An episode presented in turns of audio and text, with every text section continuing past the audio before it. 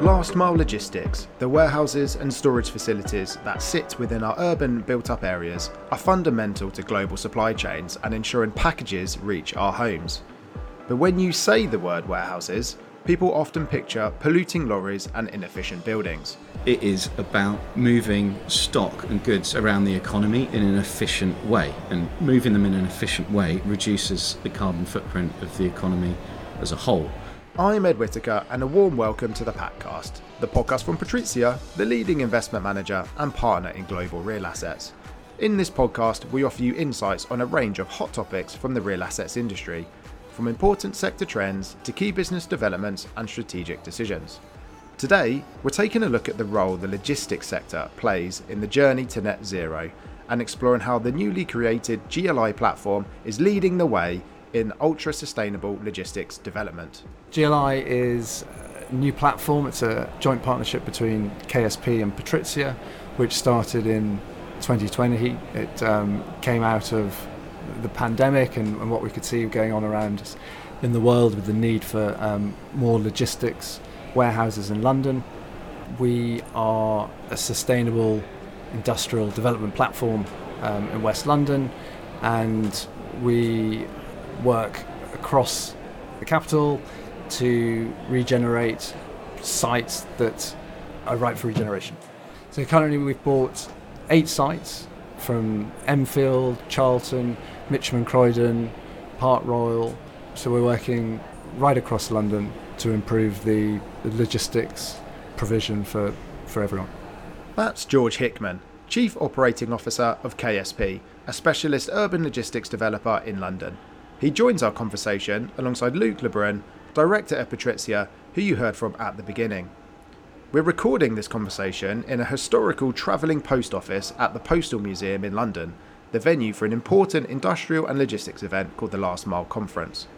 We start by looking at whether being ultra sustainable is a genuine USP or if the term is simply a form of greenwashing. No, I don't think it's just industry jargon within our platform, we are trying to be as innovative as possible and push the, the boundaries when it comes to sustainability. I think the term greenwashing is, is a fair one, but I think equally this is something that's developing across the, the industry. If you look at it in a positive light, people are trying to get on board and, and to do more sustainable developments. But I think equally everyone's also trying to catch up a little bit with where you know we need to be so I think there's there is a, a potential for people to make claims that you know they aren't necessarily fulfilling. I think within our platform we're quite comfortable that you know we're doing it kind of step by step in quite a kind of measured way. You know we're lucky that we can because it's a ground up development. You know we're starting from scratch, so we can put in all the things we want to do, the PV panels, the electric charging, and kind of taking that to the next step. Now we're doing you know we're putting in batteries as well. I think we are making it as ultra sustainable as possible. And I think on that basis, we can say that we're not just greenwashing. I think um, greenwashing is a valid concern or criticism within the industry. But the thing about greenwashing is it, it doesn't do anybody any favours. It doesn't do the tenants any favours. It doesn't do the investors any favours. It doesn't do us any favours to try and just put a, a wrapper of sustainability around something that isn't actually sustainable. The point of ultra sustainable, if you're talking about a building, for me is about creating something that is best in class and that is going to be appropriate for its use for a long time. And it's going to work for everybody involved. It's going to work for us. It's going to work for the investor. It's going to work for the tenant. It's going to work for the community. It's sort of more logical, it's more straightforward to do it properly. Being sustainable fits with the goals of our investors and our tenants and the communities we're building these in. So there's no point in greenwashing. The, the other thing that we're quite keen on is to be able to measure what we're doing. So I think ultimately you get judged by kind of results.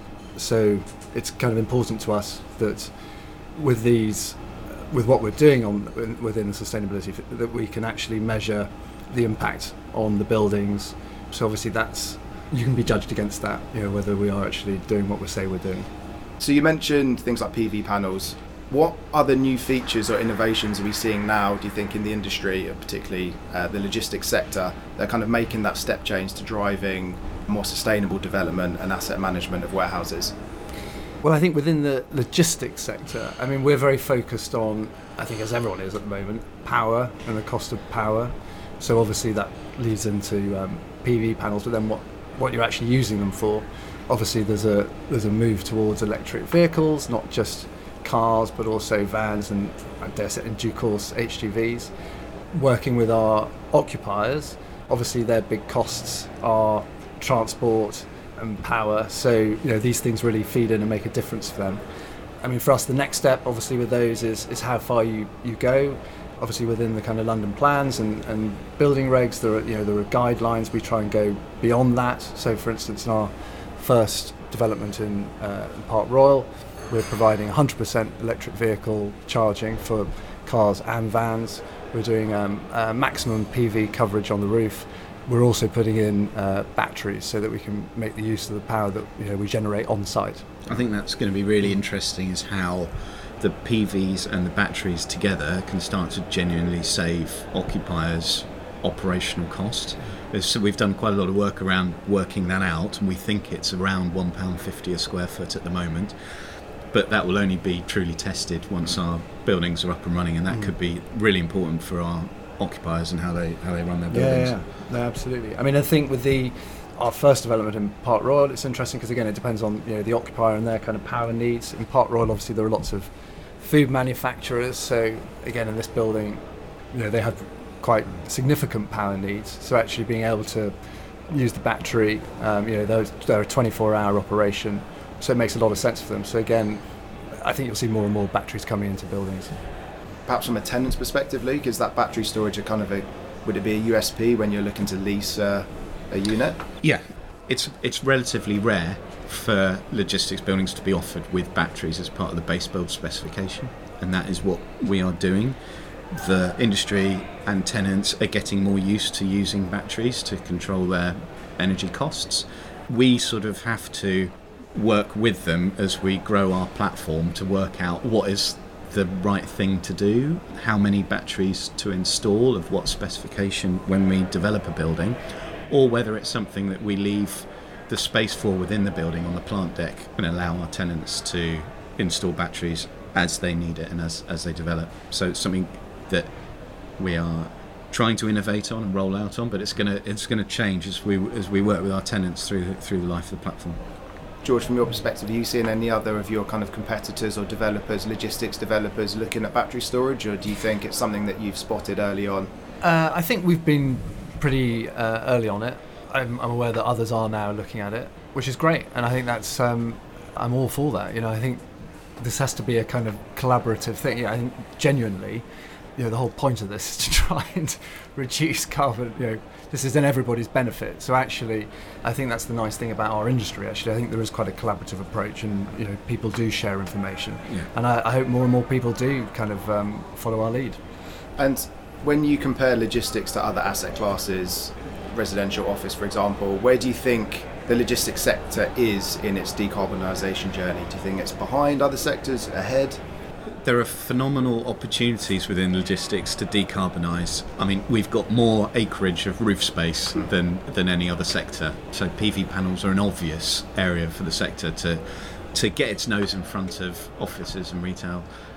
But we haven't been terribly good at getting that done. I mean, within Patrizia in the Netherlands, we've rolled out PV panels across our entire logistics portfolio there, which has been a great success for our tenants. But in the UK, because of lease structures, it's more complicated. It's not to say we shouldn't do it, but that's an opportunity where logistics could get its nose in front, but hasn't quite got there yet. Yeah. But in many ways, our buildings are relatively simple compared to new office buildings, and so by definition, offices offer more opportunities to reduce carbon footprint and energy usage. But as sheds or big boxes, as the industry sort of affectionately, but maybe ironically now call them, I think as they get more sophisticated, we'll start to see more opportunities for logistics to contribute. And I think if you take a step back, look at what the sector as a whole is doing, it is about moving stock and goods around the economy in an efficient way. And moving them in an efficient way reduces the carbon footprint of the economy as a whole. You've got individuals driving their individual private cars to shops to acquire their goods and then back to their homes. That is more carbon intensive than one van doing the same trip for many households. I think that's something that we need to understand more and then communicate. To a certain extent, that image of logistics being a lot of heavy lorries yeah. and sort of diesel container ships and everything is, is, is a little bit unfair in, yeah. in some ways. So we've learned that ultra sustainable development is a genuine route to future proofing a logistics asset. So let's now explore whether there's a trade off between achieving sustainability and ensuring your asset is profitable. So when you consider kind of the backdrop of global uncertainty that we're that we're seeing at the moment, how do you think the logistics sector is reacting to some of these macro trends, uh, such as rising inflation and rising interest rates? From a developer's point of view, rising bill costs are, are a challenge for us, but to a certain extent, I think what we are developing provides a certain amount of protection, both from the investor point of view, but uh, I think also from um, from the occupier's point of view, there's a sort of intangible benefit from not just I think we're, we're seeing it already actually in the you know pricing and the way that assets are valued. You know this gives it a certain amount of kind of added added value, but also when it comes to occupiers, you know they want to take new space, they want to take sustainable space. So we're aware of the challenges, but I think there's still I think it would be the wrong thing to row back on these sustainable innovations that we're doing, albeit that you know they, they cost a little bit more, but I think you get that back in in the in the value. When we are thinking about these global macro challenges, none of us could have predicted what has happened in the last couple of years when we started this platform off.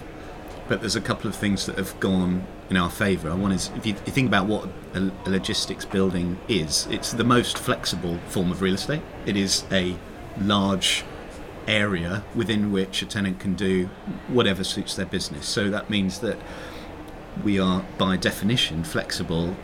So different tenants, different sectors can come and use our buildings as the economy evolves and as we adjust to things like reshoring or growth in e-commerce um, and changes to those to those trends.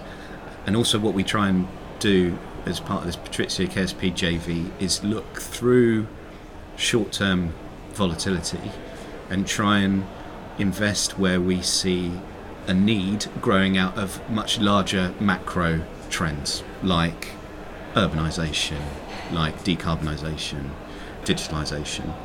So, hopefully, we are looking through some of these short term challenges to provide something which the market and London in this case specifically needs for the long term. And I guess when you think about you know, the most recent challenge being COVID, um, a lot of other sectors like office, kind of there was a readjustment in terms of the space that's required. Logistics, for example, did was that hit particularly badly, or did demand actually go up because of the right the, the push to e-commerce?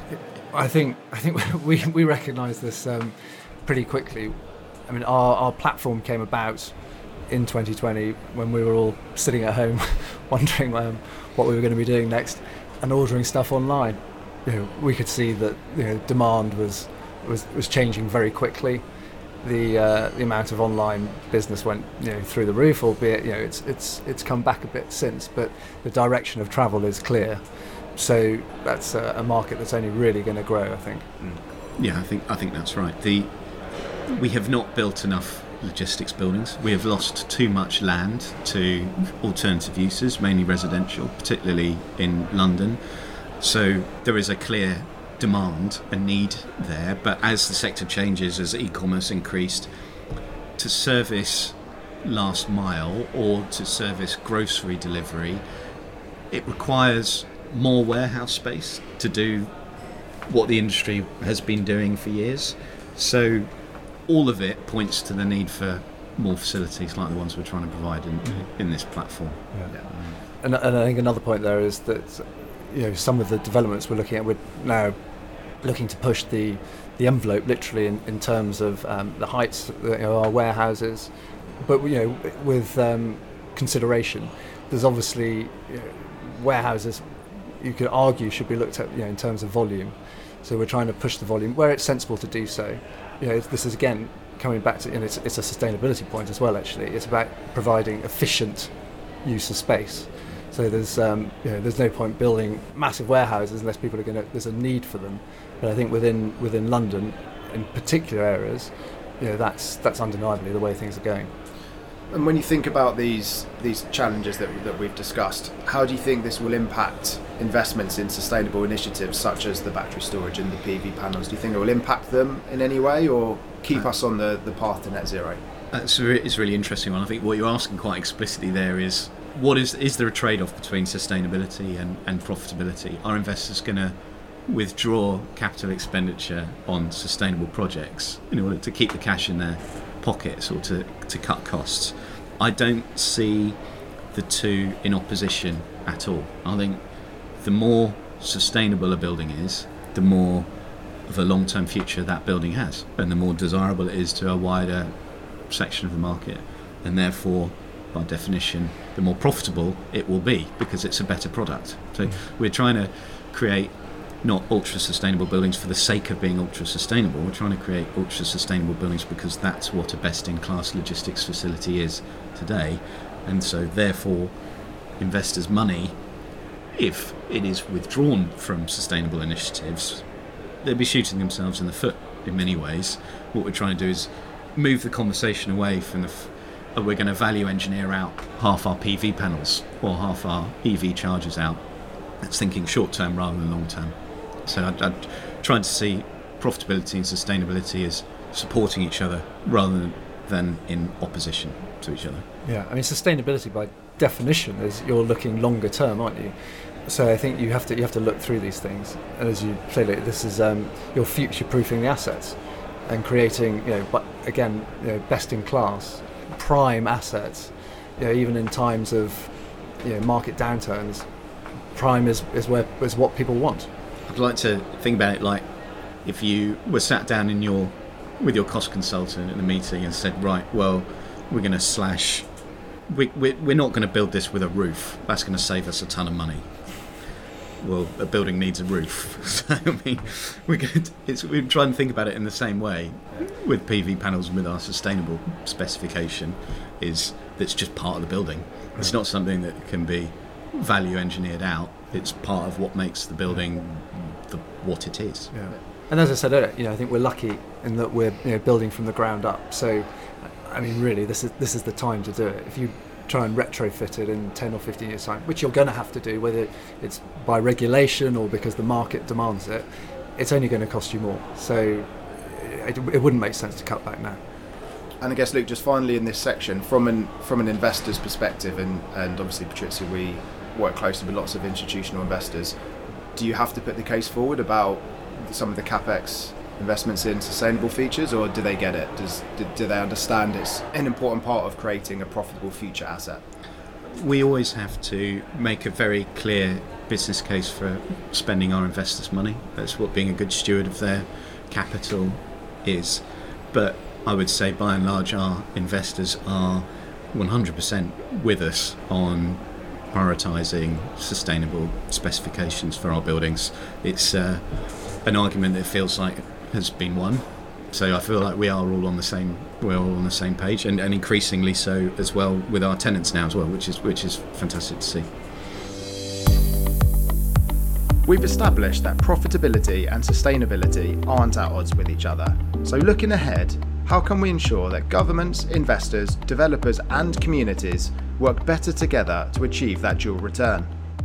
Does government regulation inhibit or advance the progress towards net zero in the logistics sector, do you think? And perhaps you could point to any success stories in Europe where logistics or ultra sustainable logistics, you know, is kind of a really strong proof point and how government legislation has supported it. The kind of the elephant in the room at the moment is still embodied carbon. You know, we're doing as much as we can to create you know, operationally you know, net zero buildings. I think the embodied carbon, you know, whole life carbon piece is still um, needs to be improved, and I think probably government do need to kind of take a lead on that. We obviously within our platform, we you know voluntarily do what we can to offset you know the, the carbon impact that we, we have, but I think it needs to be brought to the fore. I think this debate, you know, one of the things that we're looking at is, is obviously the materials that we can use. I think that kind of helps to improve things, and that's the point of the you know the kind of carbon offset pricing. But uh, I think there's still there's a long way to go on that. I think one area where we could get really helped by changes to regulation is planning. Planning is a point of difficulty within our platform when we're trying to deliver our schemes. It's a bit of a bottleneck Yeah. at the moment. And what that is doing is it's stopping sites from, from being delivered. And it's making harder for older, completely redundant, or even derelict or demolished sites to be brought forward for sustainable development. What that is doing is it makes brownfield sites harder to develop. Brownfield sites are almost by definition more sustainable locations. They're sat within the populations that they're there to service. And it means that other sites that are more greenfield or further out might be looked at. But if we can remove blockages in the planning system, that would really help us to deliver uh, sustainable buildings more efficiently. And do you think, from obviously Patrizia with our kind of global footprint, uh, have you seen any markets where logistics development has been easier, perhaps in any countries because the planning is slightly easier, or is it kind of common thread across most of most of Europe? We're increasingly growing our, our footprint in Asia and in, in the Far East. Multi story warehousing in urban locations is well established there. It's no longer a story, and everyone here is, is well aware of that. It's remarkable in many ways how we have been unable, because of our planning regimes here, and maybe as well the market has got something to blame for that as well, market actors, about looking at different ways of delivering logistics on site and intensifying our uses. They have certainly been much better at doing that over in the Far East. Closer to home in Germany, timber frame construction is much more widespread. There's a slightly more enlightened view towards fire regulations and other things which really reflect a dated view of where timber frame technology has got to. I'd like to see our market evolve a little bit Absolutely. more towards yeah, yeah, a more creative use of building materials yeah. and reuse of building materials as well. So with the GLI platform, it's kind of focused purely on, on London, which is incredibly built up with many communities. What do you think? What role do you think ultra sustainable logistics can play within communities in terms of creating smarter and better connected cities? I think every time that you regenerate a building, whatever its scale, it has an impact on the people, obviously, immediately um, around it, the community around it. That's just kind of in its physical form. I think that within the logistics, you've also, you know, you've got a very visual aid to seeing, you know, the movement of goods and, and providing a service to the people, you know, in that community. And we are talking last mile, so I'm very aware of where my Ocado shop comes from, if I'm allowed to say that. Um, and, and I notice there are electric buildings. I, I know people locally who work for Ocado. You know, it does have an impact. So I think you can feed all that through. I think equally also within you know what we're doing, we do try and work with the local community, particularly within our platform at the moment. We're looking at what we can do. We've chosen um, canals and waterways, which again are a kind of lifeblood, you know, through much of London, but have been slightly kind of forgotten. So we're working to you know, the local community to improve those facilities. Yeah, I think that's you know, that's the story of regeneration. Absolutely, it, it gets noticed and it's it's um, it's very important. I think that's absolutely right, and the work that the KSP guys in particular have been doing with the canoe clubs and everything has been has been great to see, and the canal cleanups has been good to see. But again, take, taking a, a little bit of a step back, there's a lot we can do with good quality design, with good quality consultation, engagement with local communities as, as we're building out. What we're trying to do is provide quality spaces for good employment, for, for quality jobs. That's an important consideration. I mean, a, lot of us in this platform grew up in London. We are Londoners. I grew up in South London, in and around these areas. So I know these locations very well, and I know I don't want to put something there that I'm going to be driving past every day and thinking it's a big grey blot on the landscape. We want these things to fit.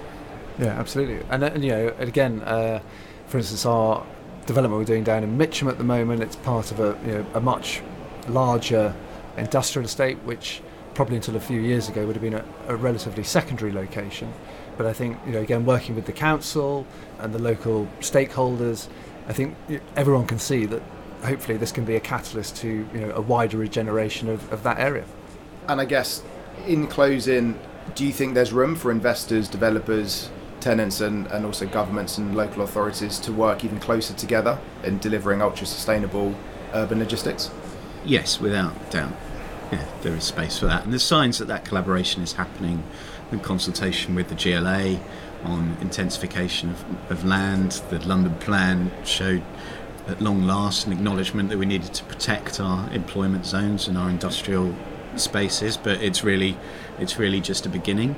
I think we need to get a lot better at communicating to local authorities, to councils about what logistics and light industrial buildings are and the function that they serve within our economy and within our society.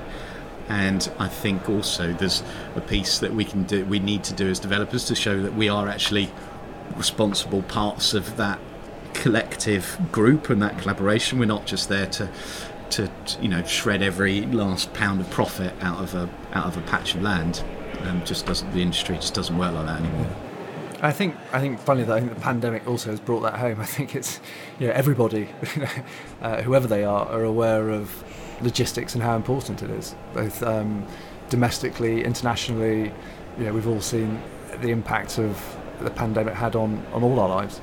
I'd like us to be both sitting on the same side of the table as a local authority and as a developer, saying, right, what, how, how can we deliver something on this space, rather than the system at the moment, which sort of does place you in opposition with with the various um, engaged groups, which is not healthy in the long term for our city. I guess when you think about the kind of the you know the economic impact of some of these sites like Park Royal, they're they're huge to a, a local area in terms of the job creation that they that they make. Absolutely. I mean that's that's um, that's why it sprung up. You know, it's because of the um, the local workforce, and obviously it's it feeds. It literally feeds. um, you know, West London. Thank you to our guests George Hickman and Luke Le Brun, and thank you for listening. I'm Ed Whittaker, and you've been listening to the Patcast from Patrizia. You can subscribe to the show on Apple Podcasts and Spotify, or wherever you listen to your podcasts. And don't forget to head over to our website, patrizia.ag, to find out more. Stay safe and healthy. Until next time.